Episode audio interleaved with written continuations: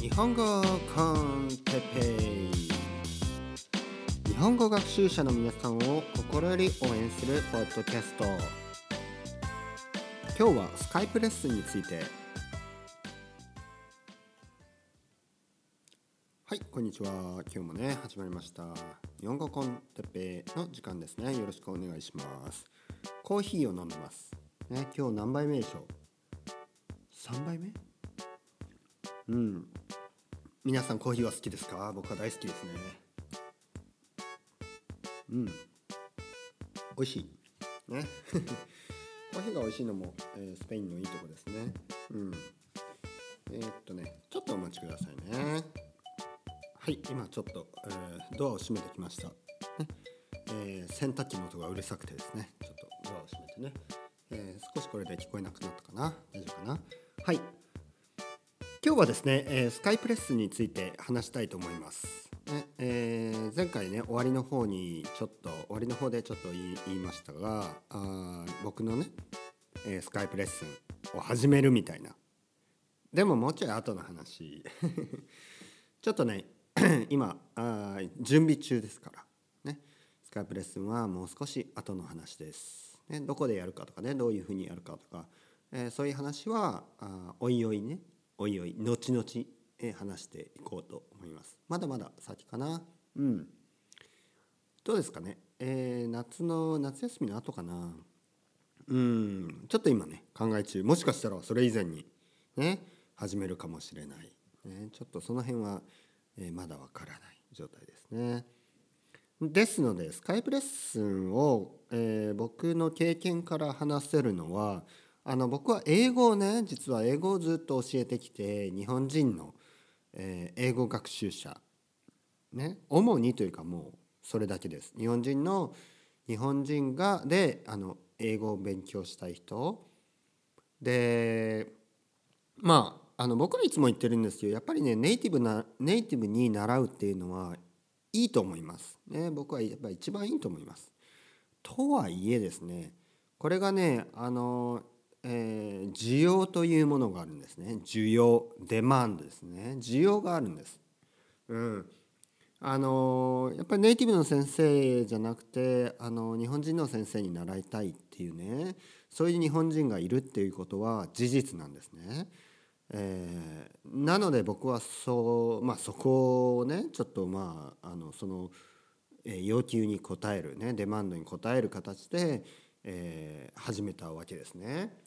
えー結構長い間ですね英語を教えてきてまあスカイプスカイプを使ってね途中から教え始めました。ね、下北沢っていうね東京東京のね世田谷区に教室を持っていてまあそこに来れない人、ね、そういう人にはスカイプを使って、えー教えてる教えていた、ね、そういう感じです。うん、で自分がスカイプを使って英語を教えてきた経験とそして今度は自分が日本語あ日本語じゃないスペイン語を勉強して、えー勉強する学生として 学生？学生？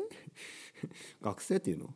学生いい学生でいいですよね student のね。僕もスペイン語の student Spanish えーあのアルムノって言いますね。スペイン語だと alumno 僕は alumno の一人ですから、えーあの estudiante ですからね。 alumno ね。ですからあそれは間違いじゃないですね。学生ですね。スペイン語を学ぶ一学生としての経験、ね、今でもね毎日毎日ですよ。毎日1時間。ね。えーいろいろな先生。違う先生です。ね。5人の先生から、えー毎日1時間、えースペイン語の授業を受けてます、ね、してもらってます。でも授業って言ってもですねまずここで、スペイン語あじゃない、えスカイプレッスンについてちょっと話すと、えースカイプレッスンでもまあ、あの僕が使ってる iTalki というサービスとかね、うん。えースカイプレッスンといってもあの先生によってねいろいろ選べるんです、えー文法を教えてくれる先生もいればあ会話中心のね先生もいてまあいろいろなねあのビデオを使ったりとかあのいろんなツールを使ってね教えてくれる先生もいます。でも僕は僕からのね生徒として僕からの希望ね、希望ですね。僕がこうしてほしいっていう要望、ね、希望とか要望とか言いますね。先生ね会話を中心に、うん、教えるというか、まあ、会話をしてください。僕はあのネイティブのスペイン人とたくさん話したい、ね、そういう思いを最初のメールで送ってメッセージを送って、まあ、そこからはね毎週、えー、もう会話をするだけ、うん、会話をするだけ、えー、実生活ね僕の生活に起こったこと先生の生活に起こったことね。例えば一人あの僕の先生ね一人います、えー、彼はですね、えー、スペインのバレンシア出身で今はねドイツに住んでます。ねなのであの僕はねいつもドイツののドイツでの生活とかあとはそのスペインにねたまに帰ってくるんですよねバルあのバレンシアに。ね、僕はバルセロナに住んでるんで会ったりはねできないですけどバレンシアに行った時に、えー、そのバレンシアとねそのスペインとドイツと比べてどうですかとかねそういう話をいつもします。うん、でまた別の先生はあガリシアってとこに住んでますね。スペインの今度はポルトガルのねポルトガルの北ガリシア。でガリシアであスカイプでね教えている先生ね。でその先生はいろいろまたあまあポッドキャストとかねやってたりとか、まあ、そういうことであの僕とねこうインターネットのね、えー、話インターネットでどういうふうに、えーまあ、言葉をね教えていくかとかあとは、まあ、ビジネスにねしていくかとか、うん、そういうことを話したりとか。あちょっとマイクがね下がってましたね。音が小さかったかな。大丈夫ですね今。そういう話とかします。でまた別の、えー、女性の先生ではマドリッドに住んでたりとかまた別の先生ではあアンダルシアに住んでたりとかね。そういう話。でそこの生活がどうそういう話をします。で僕は、えー、また子育てね子供の話とかあのポッドキャストでどういうことを話してるうんあまあたわいもない話ですよ。でねスカイプレッスンの良さですけどやっぱりねいろいろなところに住んでいる人とああの出会えるこれはね素晴らしいことですよ。あのバルセロナで僕は語学学校にね行ってた時期もあるんです。3ヶ月間語学学校に行きました。でもねやっぱりみんなあのみんなというか先生たちもバルセロナに住んでてまあバルセロナの話はするんですけど何というかなやっぱまあまあなんか分かるんですよねもちろん。あのなんて分かるっていうのが一緒同じとこに住んでるし、まあ、それはそれでいいけどあのねこのスカイプレッスンのスペインのいろいろなところに住んでる先生といろいろな話ができる。これはね楽しい、ね、この楽しさを一度知るとうんそのまあ同じようなとこに住んでてね同じようなことをしている人とね、先生と会って話すっていうのにちょっとね物足りなさを感じ感じるんですね。うん、でまあスカイプレスンであればね日本でも例えばあの東京東京にいる先生もいれば大阪にいる先生もいて、ね、九州にいる先生もいて、ね、北海道にいる先生もいて、ね、僕みたいに海外に住んでる、ね、スペインに住んでる先生もいてでそういう人といろいろなことをね日本語で話せます。ね、話をしてください。もうこういうなもう本当にテクノロジーのおかげで、えー、こういうこういうことができる時代になってるわけですね。うん、でも逆に言うとあじゃあそれでもなぜスカイプレッスンじゃなくスカイスカイプレッスンって言ってもスカイプとか、まあ、Google ハンガウトとかねまあ FaceTime とかまあいろいろなねあのアプリケーションを使っていいのでまあでもここは一番ね有名なスカイプ。ね、これをまあ一応例にしてねスカイプレッスンって言ってます。オンラインレッスンのことですね。うんオンラインカンバセーション。ちょっとコーヒー飲みます。うん。コーヒー美味しいですね。皆さん何飲んでますか今？うん。何飲んでる？紅茶？コーヒー？お酒？ねお酒飲んでる人もいるかもしれない。ね。あのいいと思いますよ。うん、誰が言ったんですか？お酒を飲んで勉強したらダメなんてね。子供じゃなければいいですよ。二十歳未満？18歳未満？国によって違いますよね。飲まないでください、ね、あとはあのお酒を飲まない国の人？もちろん飲まなくてもいいですよ、うん、でもね飲んでもいいですよ。飲める人はね。お酒を飲むの飲む習慣のあるね。国の人はあ別にお酒を飲みながら僕の声を聞いてくれてもいいですよ。うん。なんか変な風に聞こえます？わうわうわうわうみたいなそんなに飲んでない。ね。そんなに飲んでないですね。えー、スカイプレッスン。じゃあなぜスカイプレッスンというものがあるのにもにもかかわらずまた出ましたね。にもかかわらず既存の学校に行って勉強する人が多いのか、うん、こここれをねちょっとい話してみたいと思います。おそらくですねこれは僕自身もあのスカイプレッスンを始める前は感じてたんですけど思ってたんですけど勘違いしてたんですけどやっぱりやりにくいんじゃないのか。ねなんかなんかあの何て言うの？スマートフォンに向かってねとかパソコンに向かって話すのってなんかはななんか勉強しにくいんじゃないの？話しにくいんじゃないの？って思ってたんですね。うん、でもこれはねあの慣れです慣れ。うん、あの僕は Kindle を使って電子、えー、書籍を読んでるんですね。電子書籍わかりますか？あの紙の本じゃないあの電子本あのダウンロードしてね、えーえーえーと、電子書籍リーダーっていうのかな？まあ有名なのは Kindle ねコボとか Kindle とかありますね。でそれで本を読んでるんですけど、えー、もうね別にあの紙じゃなくてもねあの大丈夫です僕の場合は。でもね初めはね確かにねあ紙の方がいいなとか思ったりしながらまあ我慢しながら読んでたんですけど今は慣れちゃってね慣れちゃって全然あの関係ないですね。それあの Kindle で村上春樹を読んでもあの紙で村上春樹を読むのとね同じ同じです。同じぐらいあの感動します。ね、感動？村上春樹感動する？まあ感動するか。うん？感動？まああの同じね感覚を感覚を得ることができます。ね読書によって。うん、同じようにですね同じようにあのスカイプレッスンも初めはねやっぱり少し違和感があるんですね。違和感というのは変な感じ。うん。変だな。ね。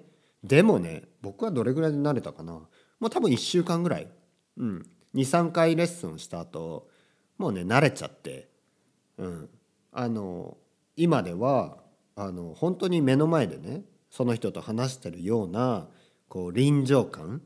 臨場感というのはそのうんなんていうかなリアルなねあの現実感リアルな感じがねあって、ね、先生が目の前で話しているようなそういう気さえしてくる時もあるっていうね。うん、なんであのやっぱり慣れですね慣れるかどうか。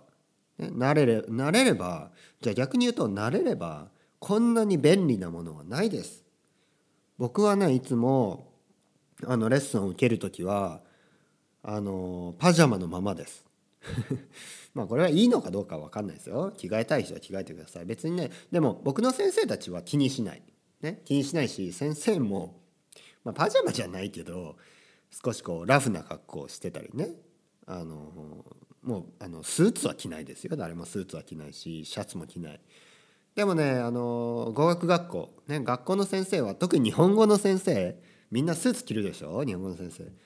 もうねもうやめてくださいよって思いますね僕は、うん、だってなんかそこに意味がありますか、うん、まあそのね先生自体があの僕はスーツを着た方が気持ちがねしっかりするんです。まあそういう人だったらいいですよ、ね、でもおそらくほとんどは、別に大した理由もなくスーツを着てるんですね。なんでかっていうとなんとなくねなんとなく他の先生もスーツを着てるしなんとなくねスーツを着た方が先生っぽいしみたいなねそういうイメージの話ですね。でも実際はその言葉を学ぶのに、うん、そのその先生がねどういう格好をしてるかとかまあ まあちょっと正直に考えてみてください。正直に言ってください。関係ないでしょ？ね？関係ないですね。だって僕今ねあのパジャマ着てます。パジャマ着ながらあマイクの前でね話してるんですけどあの関係ないでしょ？僕の声からなんかこうパジャマ着てるねこうだらしない感じが聞こえますか？そんなことはないですよね。うん、僕はスーツ着たら逆にねなんかね変な話し方になると思いますね。うんうん今日はね、えー、今日はうんうんみたいなねなんか。なのでそれはただ風邪ひいてるだけじゃないのっていうね感じですけど、えー、スカイプレッスン。こんなに便利なものはない。ね、特に外国語を学ぶ場合やっぱりあの、日本にね来れない日本語を勉強する場合日本に来れない国の、ね、日本になかなか行くのが難しい留学するのが難しいそういう国の、えー、日本語学習者もたくさんいるんですね。まあ理由はいろいろあると思います。まずビザが取りにくい、ね、ビザが取りにくい学生ビザもなかなか取れないあとは高い、ね、日本に留学するにはお金がものすごいかかって、ね、あのもしアルバイトが見つからなかったらえー、もうすぐ帰んなきゃいけない。もうかなりねやっぱりこうあの国によってはその経済力っていうのがね違いますから日本のねこのね物価の高さ、えー、こここれにね、まあ、耐えられるというかあのまあ備えられるその何ヶ月かね日本に留学するだけでもものすごい大変な、国の出身の日本語学習者はたくさんいますね。うんだからそういう人のためにまあスカイプっていうものでね、えー、レッスンを受けるこれはいいと思いますね。でスカイプレッスン、まあ、値段ですけど、まあ、僕がスペイン語で払ってるお金はあスペイン語学校に行ってた時よりも少し安いです。うん、まあ少しというのはまあスカイプレッスンってやっぱマンツーマンレッスンなのね。マンツーマンレッスンなのでちょっとあの比べにくいですけど僕はマンツーマンレッスンをしてるんですね。だからほとんどの人はみんなマンツーマンレッスンですけどスカイプだとマンツーマンレッスン。で実あの学校に行くと、え僕は10人の同級生と一緒に勉強しました。だから先生1人。で生徒10人。うん。でこれを比べてマンツーマンのスカイプレッスンの方が少し安い。これすごくないですか、すごいでしょ、うん、このね違いっていうのは大きいと思いますよ。だから10倍以上、えー、安い、ね、でもねこれはねちょっと聞いた話なんですけどその語学学校の先生の給料はそんなに高くないんですね。うん、というのもやっぱり学校があ場所を借りてねこう都市あのバルセロナのね例えばバルセロナのあの真ん中。ね高いですよ。家賃高いですよ。ここに場所を借りて、えー、まあ広告を出したりね、うん、あのしながら、えー、あの受付のね受付って分かります？レセプションね。受付の人を雇ってまあホームページを開設しね。えー、いろいろなねこうマテリアル、ね、こう勉強ツールをよろ用意してまあコストがかかるんですね。とにかく語学学校を運営するっていうのはコストがかかります。これは僕自身もやってたんでね、えー、語学教室を経営してました、ね、なので分かることなんですけど大変なんですよお金かかって、ね、それに比べスカイプレッスンっていうのはインターネットがあればあの先生は始められるので先生に対する負担が少ない、ね、ほぼない、ね。えー、なので先生もあの少ない、ね、安いお金でもあの十分にね利益を上げることができる、ね、これは素晴らしいです。ね、こんなにね、まあ、英語だとね、 win-win。日本語でもたまにね、 win-win とか言う。こんな win-win なことはないんですね。なんか怪しい、なんかこう、怪しいビジネスマンみたいになってきましたけどそうこんなね win-win なことはないだからね皆さん既存の学校も素晴らしいとこいっぱいありますけどスカイプレッスンっていうのもね、えー、その特に日本語学校が近くにない人は考えてみてもいいんじゃないですか、うん、僕みたいに日本、えー、スペイン語学校たくさんある、ね、バルセロナでもあの自宅にいながら、えー、スカイプレッスンを取る人もいます、ね、僕の場合はやっぱ子供がいるからね。子供がいるとなかなかあの時間をかけてねこう電車に乗って行って戻ってきてねそういう時間を考えるとなかなか学校に通うのが難しい、ね、で僕みたいな人たくさんいると思います、ね、なのでスカイプレッスンであればあ すごいスカイプレッスンをしてますね。ね。24時間いつでも勉強できる、ね、時差を利用してねあのいろんな国のいろんな人と話すことができる。まあ日本人の先生は、まあ、日本が多いけどね。僕みたいにスペインにいる人もいます。なんで頑張ってね。勉強を続けていきましょう。ではさようなら。チャオチャオ。バイバイ。アスタルエゴ